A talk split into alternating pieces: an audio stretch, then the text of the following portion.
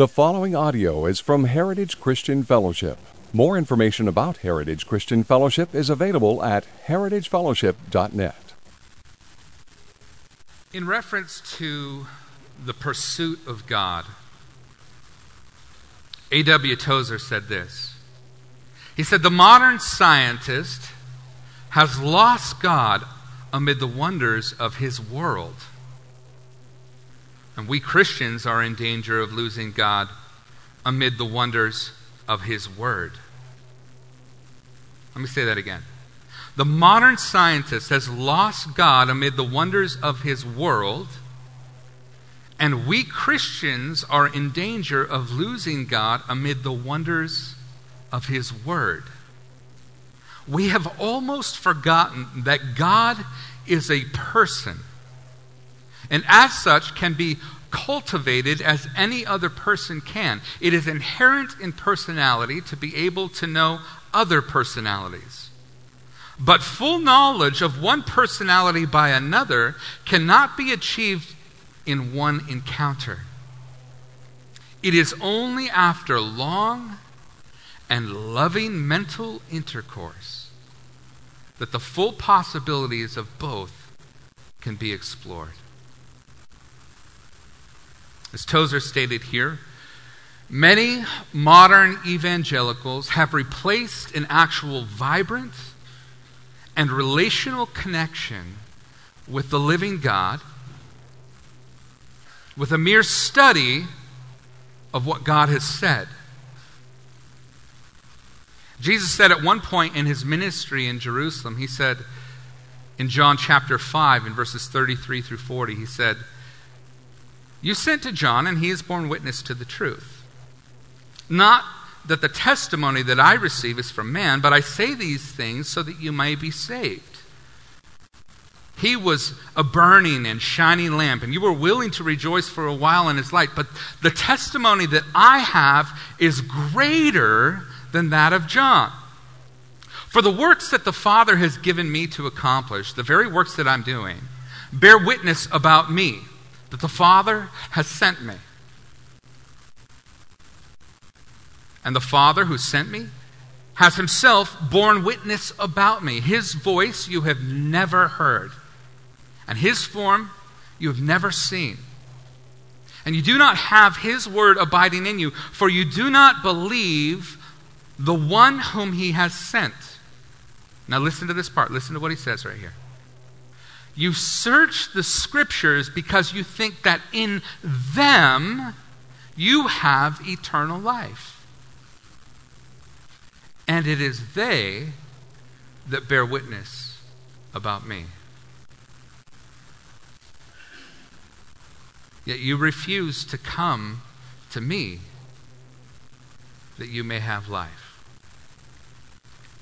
Jesus told those present in that day that they had missed the entire point of studying. He says, "Listen, you heard the witness of John, you have the scriptures, you have the Old Testament prophets, you, you, you have the, the, the books of Moses, you have all the law, the six hundred thirteen commands that were all pointing to a person, to me.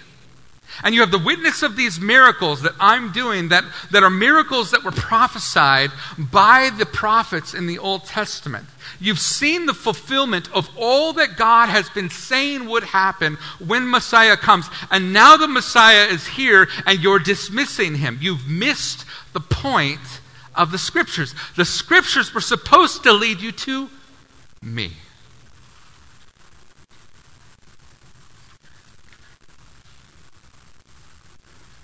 You see, God is a person. And as a person is to be known and is to be related to personally.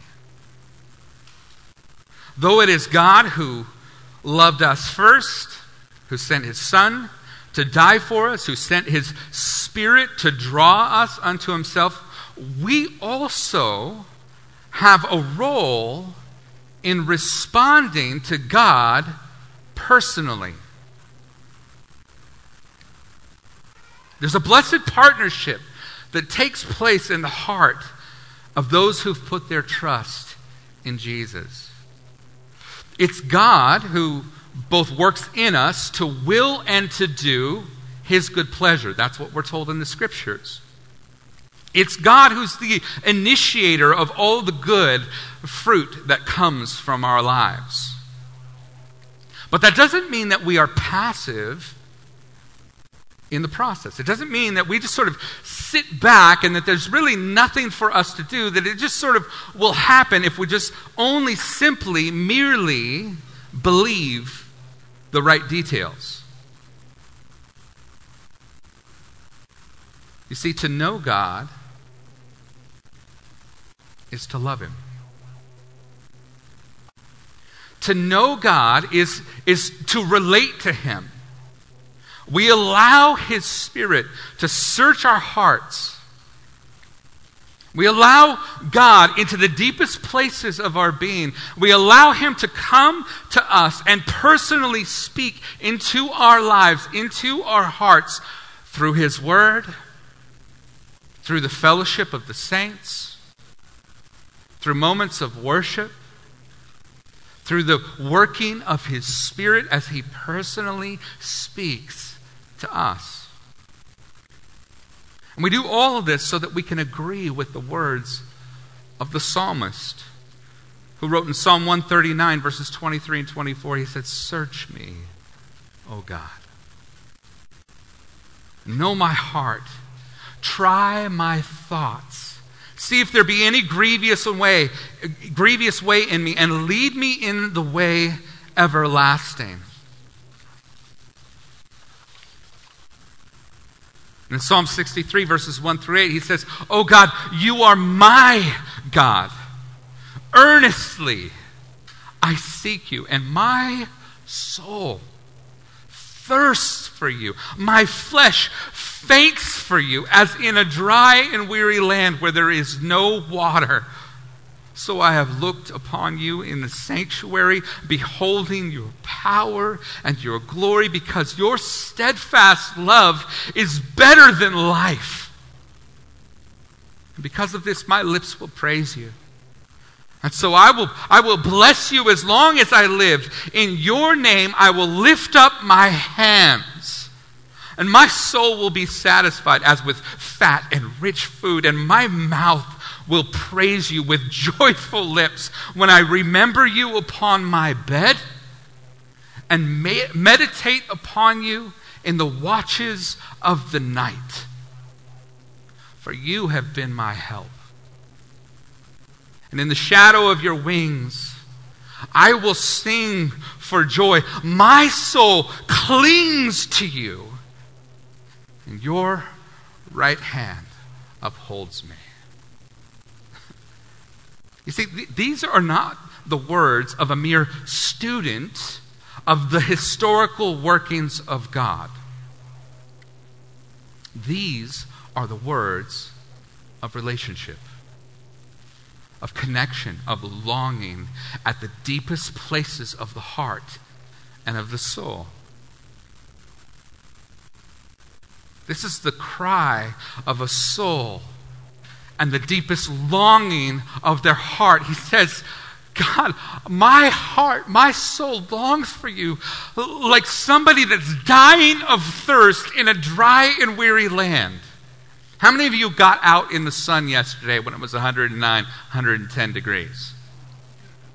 How many of you wisely chose air conditioning? Yeah. I had to take the dog for a walk. I was out for like fifteen minutes. I came back. I was so parched.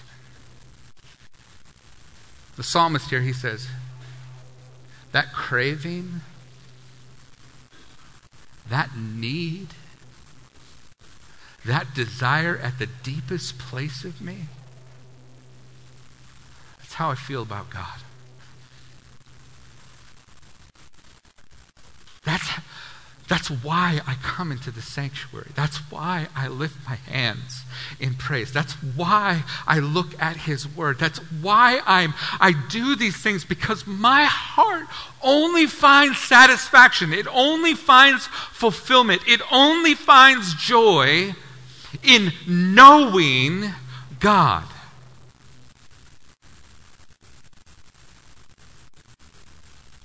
These are not the words of a mere student of the historical workings of God.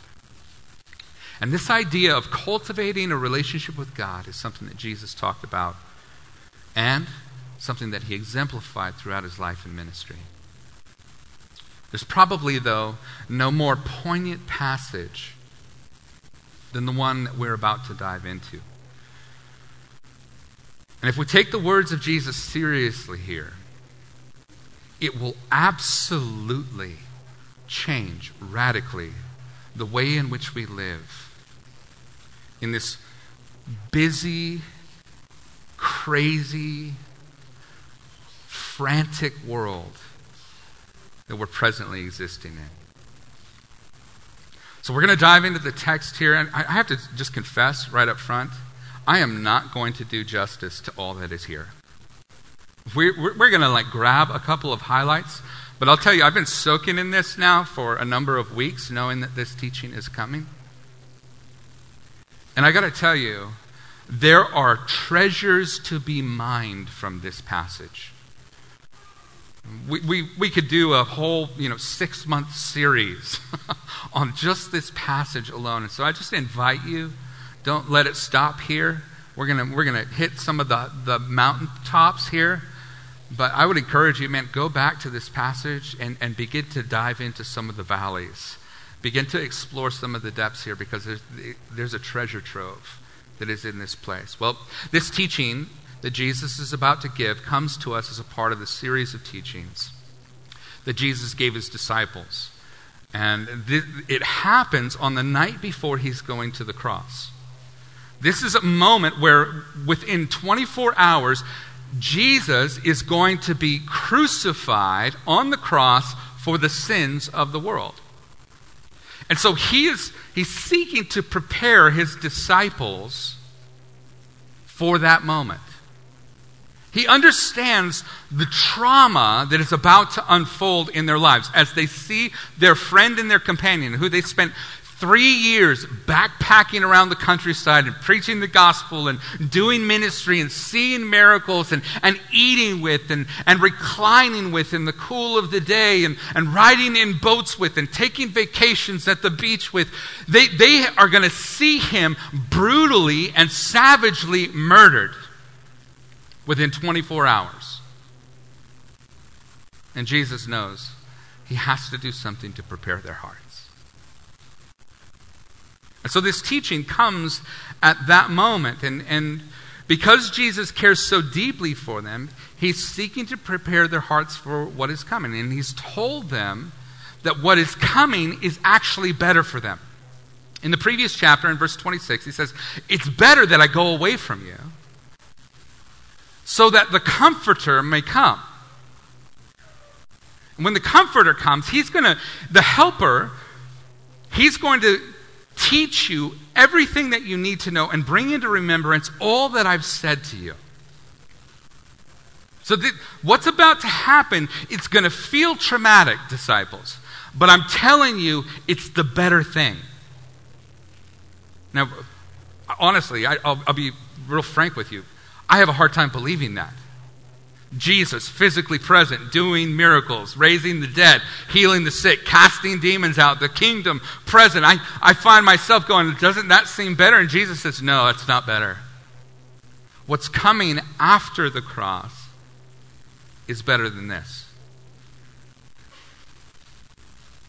And so this discourse, it started in the upper room, but it's continued as they're making their way to the Mount of Olives. And in verse thirty-one, we're told that Jesus, in talking about the promise of the Holy Spirit, he's just washed the feet of the disciples and broken bread with them.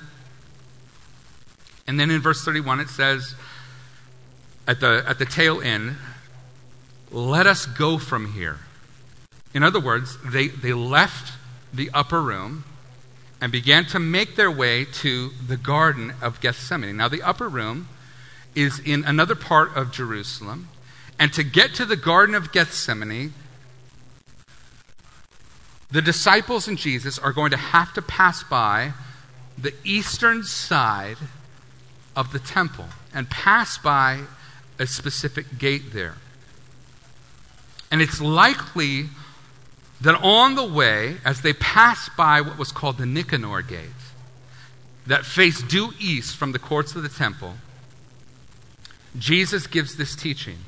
Now, I, I, before we dive in, I, I just want to set the table just a little bit, because Jesus is walking with his disciples to the Garden of Gethsemane, where he will sweat drops of blood, be betrayed by Judas, arrested, and carried off to the cross.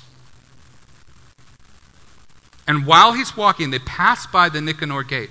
I want you to hear Josephus and how he describes this gate. He says, the sacred edifice itself, the holy temple, in the central position, was approached by a flight of twelve steps. And the facade was of equal height and breadth, each being a hundred cubits, but the building behind was narrower. The entire facade was covered with gold, and though it, the first edifice, was visible to a spectator without, uh, a spectator without in all of its grandeur, and the surroundings of the inner gate, all gleaming with gold, fell beneath his eye. And the gate opening had, moreover, above it, those golden vines. So there were these golden vines that hung over the gate, this giant gate. And the exterior of the building wanted nothing that could astound either mind or eye. It had golden clusters and grapes as tall as a man. So Josephus here, in describing the Nicanor Gate, he says it was covered with these golden vines and had these giant golden clusters of grapes, some of them as tall as a man, that hung from the gates of the temple. Very impressive. The wall itself covered in gold foil, and then these golden vines that hung down with giant golden grapes as tall as a man. Matter of fact, we're told by others in history that one of the pastimes in visiting the temple and going to the temple was to donate golden clusters of grapes to be hung upon the gate. And it's surmised that, that Jesus and his disciples are at this moment passing that point when Jesus spoke this portion of Scripture to his disciples. The vine that hung over the gates of the temple was, was symbolic. It was, a, it was a symbol of Israel. It was really taken from the words of the Psalms and of the prophet Isaiah, where God said that Israel was his, was his vineyard, and that he had hedged it about with protection and dug at the roots of it and, and fertilized it and cared for it and tend for, tended for it and put a tower in the midst of it and, and had protected it, but that it had borne wild grapes. And as a result, judgment was coming upon the vineyard, that God would tear down the wall of protection and he would allow the animals to come in and to devour the fruit of it. In both the Psalm, in Psalm chapter eighty, verse eight, and Isaiah chapter five, verse seven, God is talking about the coming judgment that is due to the fact that Israel bore these wild grapes and had become undesirable to God. And it's against this backdrop that Jesus now speaks these words. Let's read it. I am the true vine.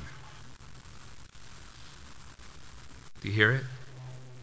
Jesus lays claim to something. He says, no, you, you have been attached to this ethnic, national identity of Israel, but I'm telling you, I'm the true vine. And my Father is the vine dresser. Every branch in me that does not bear fruit, he takes away. And every branch that does bear fruit, he prunes that it may bear more fruit. Already you, you are clean because of the word that I've spoken to you. Now note this word. Abide in me. And I in you. As the branch cannot bear fruit by itself unless it abides in the vine. Neither can you unless you abide in me. I am the vine. You are the branches. Whoever abides in me and I in him, he it is that bears much fruit. For apart from me, you can do nothing. If anyone does not abide in me, he is thrown away like a branch and withers, and the branches are gathered and thrown into the fire and burned. If you abide in me, and my words abide in you, ask whatever you wish, and it will be done for you. By this my Father is glorified, that you that you bear much fruit, and so prove to be my disciples. As the Father has loved me, so I have loved you. Abide in my love. If you keep my commandments, you will abide in my love, just as I have kept my Father's commandments and abide in his love. And these things I've spoken to you, that my joy may be in you, and that your joy may be full. We're going to pause here and contemplate some of what this might mean. Here in this passage, Jesus begins with one of the seven I am statements that he makes throughout the Gospel of John. And through each of these statements, Jesus is laying claim to a phrase that is used by God to declare his essence, his nature, his character to Moses. In Exodus chapter three fourteen, God said to Moses, I am that I am. Jesus, using that same exact phraseology, is laying claims to, to one, identifying that he is a part, that he is a part of the Trinity, that he is the I am. In John six, he said, I am the bread of life. As bread sustains physical life, so Christ offers and sustains spiritual life. He says, I'm the light of the world in John eight twelve, to a world that is lost in darkness. Christ offers himself as a guide. He says, I am the door of the sheep in John ten, verses seven and nine. And Jesus protects his followers as a shepherd protects their flock. He said, I am the resurrection and the life. In other words, from John eleven twenty-five, death is not the final word for those who are in Christ. He says, I am the good shepherd. John ten eleven and fourteen. Jesus is committed to caring for those that are his. He says, I am the way, the truth, and the life. John fourteen six. And here, he says, I am the true vine. And here's what he's saying. By being attached to me, by letting my life flow into you, you will bear fruit in your life. Fruit that comes from the vine itself. That things will be produced in your life automatically by your adhering to, by your abiding in, by your connection to the vine. You know, in the Gospel of John, of the fourteen times that the word abide is used, eleven of them are found in this chapter alone. There's much to unpack here. But I, I, I want you to see, first of all, that Jesus is calling his disciples, even though he is leaving in the crucifixion, to remain connected to him. He's saying, stay connected to me. Stay connected to me. I'm going away, but stay connected to me. Your connection to me will produce fruit in your life. Spiritual things will happen as a result of your connection to me. the same fruits that you have seen in my life will be produced in you as you abide, as you receive life and nourishment from me. That same life and nourishment that you have seen in me will flow into you and through you in life. So I want to make three observations about the text. First of all, fruitfulness happens through abiding. Number one, fruitfulness happens through abiding. The second thing that I would like you to take note of is that fruitfulness is increased by structure and pruning. Fruitfulness in our lives is increased by structure and by pruning. And the third thing that I want you to see from this is that abiding is continual, and fruitfulness is seasonal. Abiding is continual,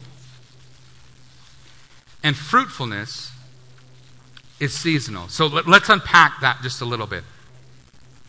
In verses one through five, Jesus says to his disciples, look, abide in me, and you'll bear fruit. Any branch that doesn't abide in me, doesn't stay connected to me, is cut off by the Father, and it's burned in the fire. He says, I'm the vine, you're the branches. Verse five, whoever abides in me and I in him, he it is that bears much fruit. For apart from me, you can do nothing. That's a big claim, isn't it? Apart from me, you, you can do nothing. Listen, fruitfulness happens through abiding. Our connection to Jesus relationally makes us the recipients, first of all, of his love and affection. You see, we love him because he first loved us. And when we abide in him, when we are connected to him, when we are relationally close to him, we soak up his love for us. And this happens in order that we might be a conduit for that love, that his love would pour into us, satisfying our need, and then begin to flow through us, producing fruit in our lives. And we soak up his love not simply by reading about him, but by being with him. So, fruitfulness happens through abiding. And our connection to Jesus relationally make us, makes us the recipients, first of all, of his love and affection. Second of all, of his word and instruction. Notice as you go down further, uh, in, in verse... Uh, Verse ten, he says, if you keep my commandments, you will abide in my love. And then also in verse seven, if you abide in me and my words, the word words there, by the way, is rhema. Jesus could have used the word logos, which was the written word, the record, right? But he uses the word rhema, which is the spoken word, the present word, the thing that is said presently. And he says, if my words abide in you, ask for whatever you wish, and it will be done for you. So, we become the recipients through our relational connection with Jesus of his word and his instruction. His logos word, written word, is a means to an end.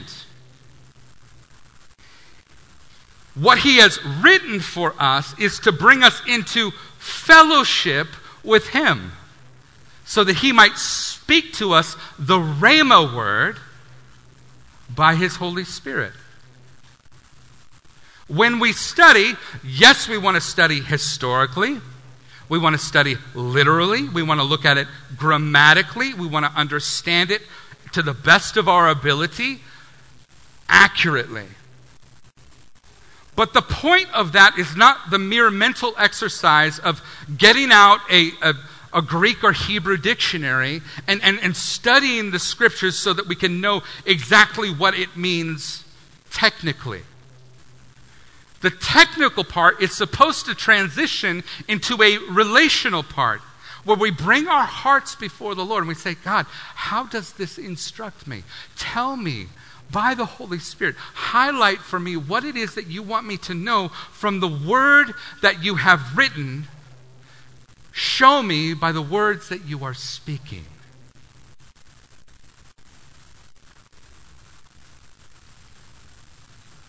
It exposes, the written word exposes the areas where our fellowship and surrender are healthy and where they're broken. And we come under conviction in the moment. The Holy Spirit, we, we read something, you go, that, that doesn't look like my life. That, that's God's heart. I see that clearly, but that doesn't look like me. And all of a sudden what happens is under conviction, we come to the Lord relationally. And we begin to say, God, I see that my, my heart and my life are not in congruence with what you've revealed about your, your heart and your character and your nature. And, and, I, and I feel conviction from the Holy Spirit. You're speaking to me, Rhema word, presently, and showing me how to live right now. And God, I yield to that. Thank you for the conviction. Shape me now.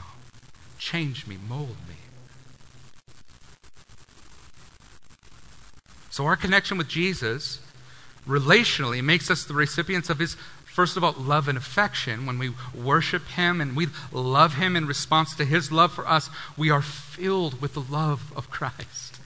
We're reminded in worship of all that he is and how much he adores us. And then, when we hear the word, being the written word, and when we take in the scriptures, or when we, we come to a church service, we hear something on the radio, or we read something in our devotions, or we're reading maybe a good Christian author who highlights some aspect of truth, then the Rhema comes by the Holy Spirit as God begins to speak to us by the Spirit and shape us in life. He gives us his word and instruction. The third thing that happens through our connection relationally is that we re- become the recipients of his of power and of identity. There's two core realities in that. Two core realities. First of all, the first one, uh, excuse me, there are two core principles. The first one is core reality. Jesus says, apart from me, you can do nothing. Verse five. Apart from me, you, you can do nothing. Our power to do what God has called us to do in life is not produced through the energy of our flesh. Do you hear that? Our power to do what God has called us to do in life is not produced by the energy of our flesh, by mere willpower. Apart from me, you can do nothing. Listen, it is possible to have a disciplined life apart from closeness to Jesus. Here's what I mean by that. It, it, it is possible to get up and read your Bible every day. It is possible week after week to come to church. It is possible to celebrate Christmas and Easter every year and to have Advent and maybe even go through Lent and be connect, disconnected from the life of God. You can go through the steps, through the rituals, and have no relational connection. So you'd be very, very disciplined and totally disconnected from God. It is not possible to have a fruitful and vibrant life apart from our relational connection to Jesus. Okay? It is possible to have a spiritually disciplined life apart from Jesus, but it is impossible to produce spiritual fruit apart from our relational connection to Jesus. It doesn't work that way. One is the byproduct of another. Our connection to Jesus produces things in our life. Love, joy, peace, patience, meekness, gentleness, self-control, all of those things come as a result of our being close to, relationally, abiding in and receiving life and nourishment from Jesus.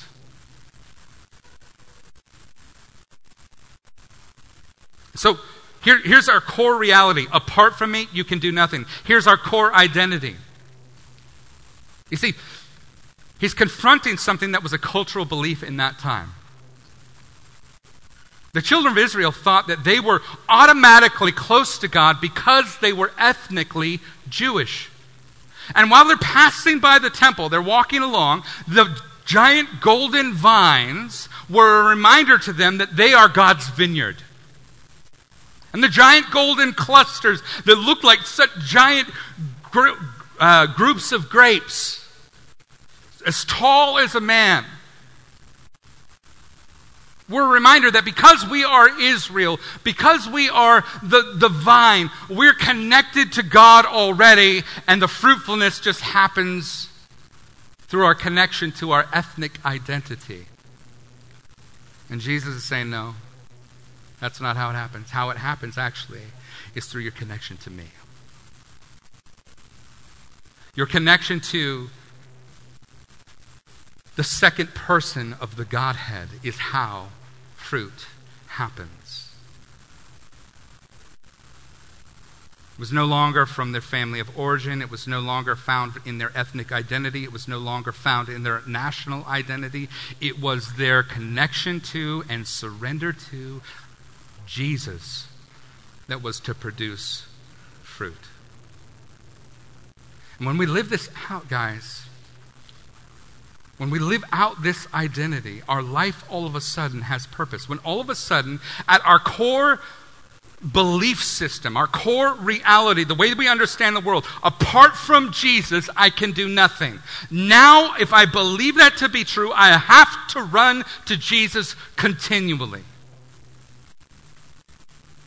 And because my core connection, my, my sense of identity, my, my understanding of how it is that I am connected to God is not in my label as a Christian, not in my national identity as an American, not in my ethnicity, but in my dependence relationally upon Jesus, then I, if I believe that's true, I will live in a way that is consistent with that belief.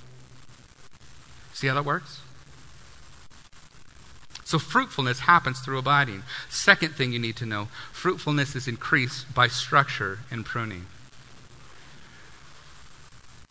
I mentioned a couple of weeks ago that uh, I used to have grapevines on a piece of property that we lived on here in Medford, and I had to learn how to how to tend grapes. At first, they were just kind of growing wild and growing on the ground. And so then I put some poles and some wires in, and I began to train them upward and get the, the branches to go along the wires. I secured them there so that they would begin to grow. And when I first came to that house, they would produce these little clusters of like ten, fifteen grapes. But as I added structure and as I began to prune, they became increasingly more fruitful. And we got a lot of grapes off of only a few vines. See, fruitfulness is increased by structure and pruning. First of all, let's let's talk about the pru- pruning process. There are these things called suckers. There, there are these branches that grow up that suck the energy from the vine and keep the resources of the vine from being deposited into the fruit-making branches of the vine. So a wise vine dresser, who is God the Father, comes along and he cuts away the branches that pull away energy from the fruitfulness. See how that works? There's a one-to-one correlation there. God, the wine, the wise vine dresser, comes into our lives and he trims away the things that suck away life in Christ, nourishment in Christ, things that take away life. And then second of all, establishing structure. The support that the trellis or the wire that you'll see in vineyards as you drive by some of the vineyards around here. The, the support system lifts the vines up so that the leaves and the foliage can get lots of sunshine, so that the grapes hang down under the, the canopy of the leaves and are protected. And so that as the branches grow out, they don't fall down onto the ground and bugs and bacteria begin to eat the fruit. And so that air can flow freely through there, which helps the plants to stay cooler and to not wilt. Structure creates an environment for the vine to grow well. And so that's what the Father does. He comes into our lives and he pr- produces structure in our lives. He trains us how to walk after Jesus, how to maintain connection with Jesus. And we do that in day-to-day life. The Spirit constantly calling us, come away with me. The Spirit constantly drawing us. And, and every time we get into the Word, the Spirit's saying, okay, now bring your heart to me as a result of that. And every time we hear a teaching like you guys are hearing right now, right now, in this very moment, the Holy Spirit is speaking to hearts. And the Holy Spirit is telling you, oh, that's for you. Hey, bring that forward. Now submit your heart to me in this. Dialogue with me about this. Let me search you in this. It's the day-to-day meeting with Jesus in the Scriptures. It's the moments of worship in the car. It's the praises that we lift up in a moment when we just find an empty parking spot at Costco. It's the times where we get on our faces and plead before God for our kids and our loved ones. It's the little moments of praise when you, you get a really good hug from someone that you love and you just go, God, thank you. Thank you for this gift.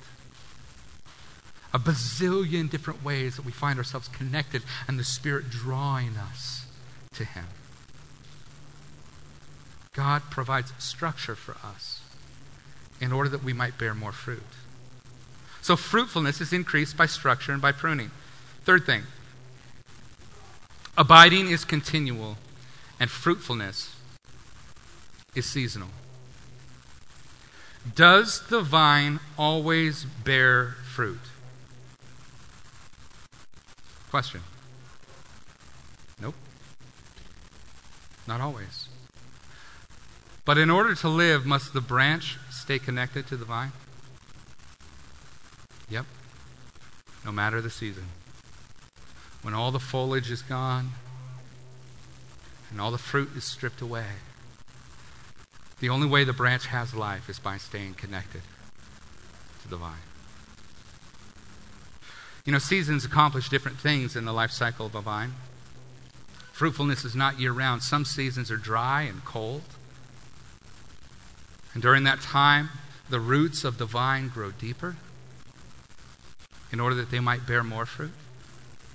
Other seasons bring on new growth, and along with that comes pruning. And other seasons come with the blessed joy of fruitfulness. But each season has its joys and its hardships. Continual fruitfulness does not happen all of the time. And guys, in the life of a saint, in the life of a believer, there will be times where you feel emotionally, relationally, very, very close to Jesus. And there will be other times where you will feel distant, where maybe nothing has changed. All, all the same flaws that were present are, are there, and all the same disciplines that were there that helped create an environment of health are, are, are also being done. But, but inside, the pleasure sensation, the joy of feeling close to God wanes. And then seasons come again, and it returns. That is a normal process in the life of a saint. You see, Fruitfulness comes in seasons, but abiding is continual. Our relational closeness and connection is sometimes an experience of relational joy, where we go, oh God, I'm so thankful to be in your presence. God, I just feel you in worship. Lord, I just, I feel so close to you when I'm in your word. And other times you're going to read and you will feel nothing. And that's okay. It's all right, because in those moments, your roots of faith are growing deeper and your connection with Jesus is growing stronger, because we walk by faith and not by sight. Listen, in those seasons, here's what you're learning. This is so important. I can't, I can't even tell you how important this is. Here's what you're learning. You're learning to seek Jesus for Jesus and not for the joy he provides, not for the feel good, not for the emotional high.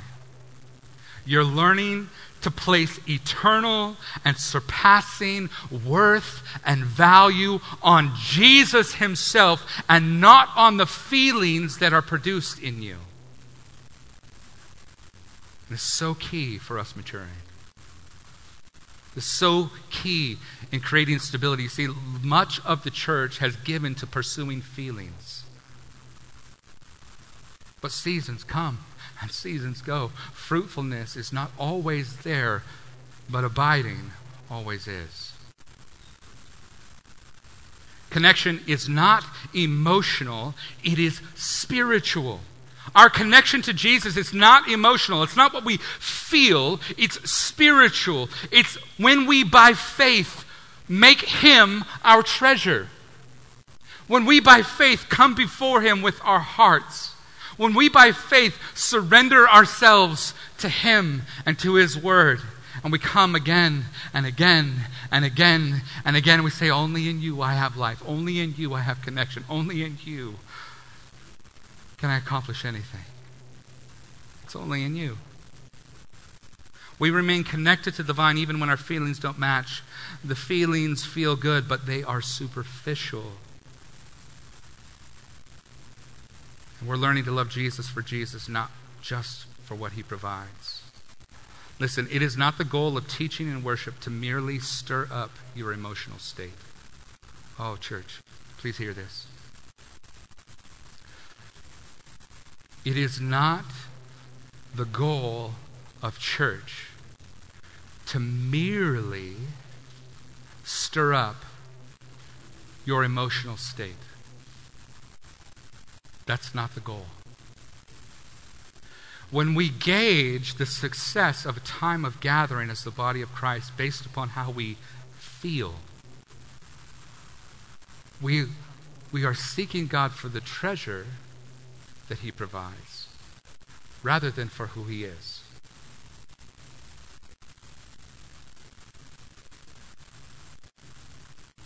It is not the goal of worship to whip you up into a frenzy. Rather, worship is the faith position. It's the faith stance that looks at the glory of who God is and ascribes to him worth and value and gives to him the worth, reflects back to him the worth that we see in him. That's where worship comes from. Worth-ship. When we come and we gather, guys, what, this is what we're doing. When we lift our hands, we say, God, you are worthy of my surrender. My hands are up right now because, God, I am surrendered to you. Not because I'm whipping myself up into a frenzy. Not because I'm seeking to have some big emotional response, but because, God, you are the most worthy thing. You are the name above all names, the King above all kings, more glorious than heaven and earth can contain. And teaching reminds us of that reality. Teaching draws our attention to eternity and to the reality of who God is, and brings us to the crisis once again of saying, isn't God glorious? Isn't he amazing? And whether you feel it or not, whether you respond emotionally or not, God is glorious. And treat him as such. Surrender to him as such. Submit your life to him as such. Listen, abiding is continual. Fruitfulness is seasonal. Our connection is not emotional, it's spiritual. And, and I want you to see this too. Faithfulness is more important than fruit, fruitfulness. When tending grapevines, you'll see how the, uh, the vine dresser prunes them back each year. Usually they prune them back to only two branches that kind of come off the wires if you've seen them at different seasons, just these two branches. And that's because vines only produce fruit off of one-year-old branches. So every year they trim off the old branches that bore fruit and put and allow buds to grow on new branches so that more fruit will come from these new branches. The old branches must be trimmed away. This means that the fruitfulness of a branch is dependent upon the pruning of the vine dresser. A good vine dresser will prune back a branch each year to the freshest buds on it, and will trim away the old branches that no longer bear fruit for the good of the vine and for the abundance of the fruit. The main branch just has to stay attached to the vine stalk or root. And each year, year there will be new growth and pruning that takes place. But the branch's goal, listen, the branch's goal is stay, to stay stuck to the vine no matter the season. In season and out of season. That's what that's what Paul told Timothy in First Tim, or Second Timothy chapter four, verses two through four.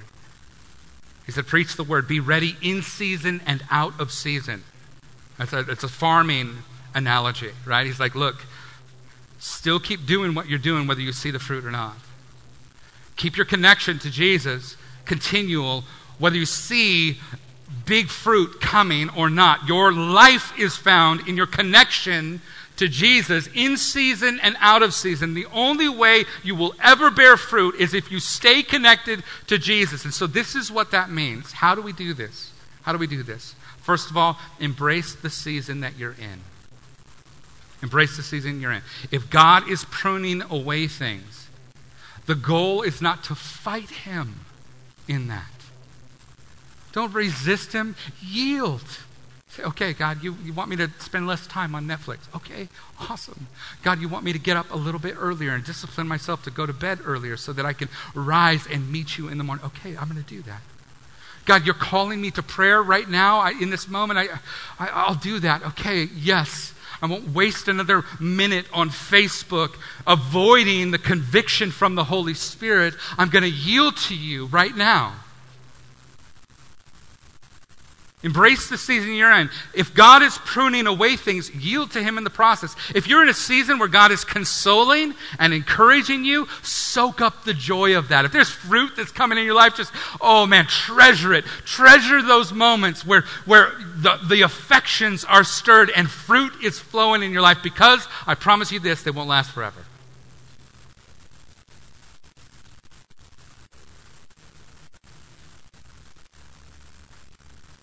If you're in a season of weariness and dryness, offer to him what he's worthy of. I, I, I want to tell you the secret of worship in a dry season. Dry seasons afford you an opportunity that you will never ever have in any other part of life. They afford you the opportunity to express to God his worth and value without anything in return. Not a gift that he gives, not some feeling, not some stimulation that happens. When we worship in a dry season, when we turn to God in a dry season, when we give our hearts and surrender in a dry season, when we stay connected to the vine in a dry season, here's what's happening. We are giving to God a true sacrifice because we get nothing in return. These are powerful moments to truly give to God.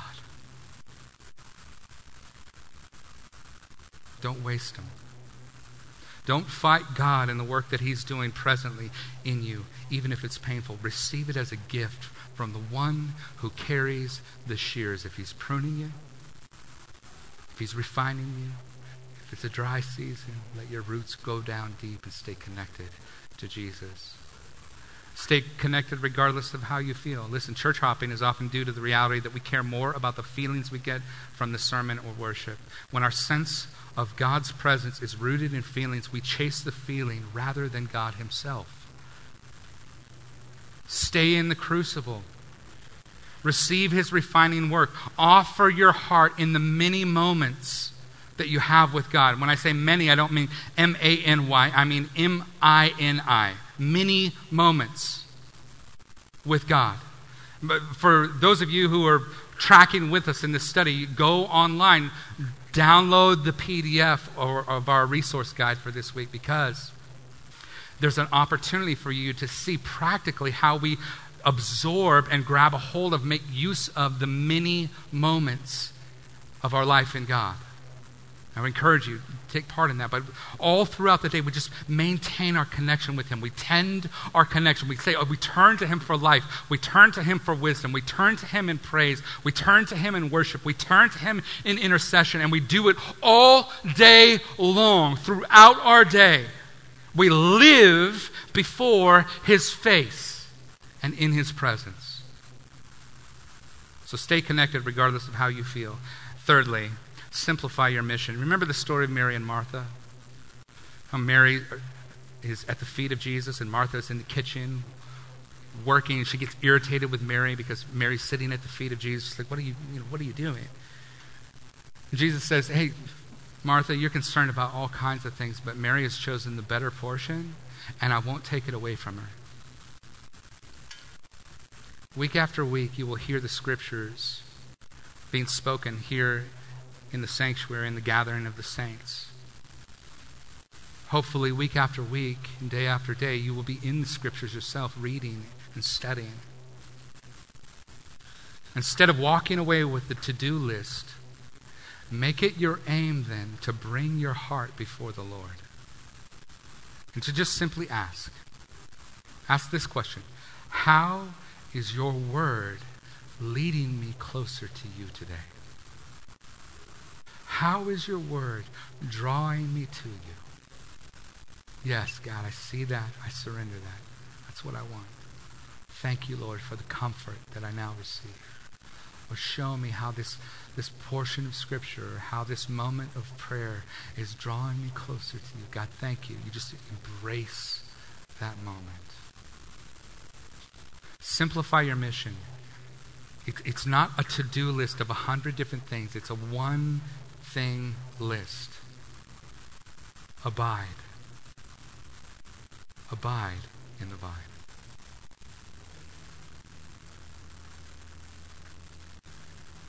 You know what we're currently living through, Mitch, you can come on up. What we're currently living through in the gospel is something that Jesus said was better than the days that he physically walked the earth. Would you, would you turn back to the scriptures here? In verse twelve, he says this: "This is my commandment, that you love one another as I have loved you. And greater love has no one than this, than that someone lay down his life for his friends. And you're my friends if you do what I command you. No longer do I call you servants, for the servant does not know what his master is doing, but I have called you friends, for all that I have heard from my Father I have made known to you. You did not choose me, but I chose you and appointed you that you should go and bear fruit, and that your fruit should abide or remain, so that whatever you ask in my Father's name, he may give it to you. These things I command you so that you will love one another." Here's what he's saying. Listen, I have loved you, and I've loved you to the very end. And, and I, I've shown you everything that I want you to know. I'm, I'm not calling you servants. You're not my slaves any longer. This is not a yoke of slavery. You're my friend, and I'm inviting you into this. When you take my yoke upon you, it is not the yoke of slavery. It is the yoke of friendship. It's what I'm giving to you as a gift. It is my love poured forth, and my commands are not a burden. They're an invitation to experience life in me. I came that you might have joy, and that your joy might be full through your connection to me. That's what I wanted to give you. I just, stay close to me. Get life from me. Enjoy this friendship as we labor together, as you step into and take my yoke upon you. Let's walk this out together. This is the walk of relationship. It is the walk of friendship. It is the walk of abiding. Listen, Jesus said this at a moment before he is going to the cross. He's saying, this is, this is what I'm purchasing with my life. This is what I intended by, by offering. No, no greater love has any man than this, that a man lay down his life for, my, for his friends. And he says, and I am your friend. You are my friend. I'm doing this for you. Folks, abide in the vine. It is what Jesus purchased for us at great cost to himself. And it's the reason for which he came. Abide. Father, thank you for your word. Thank you for this reminder, God. Oh, Lord, we need it. God, we need you to draw us close and to teach us. Father, have your way.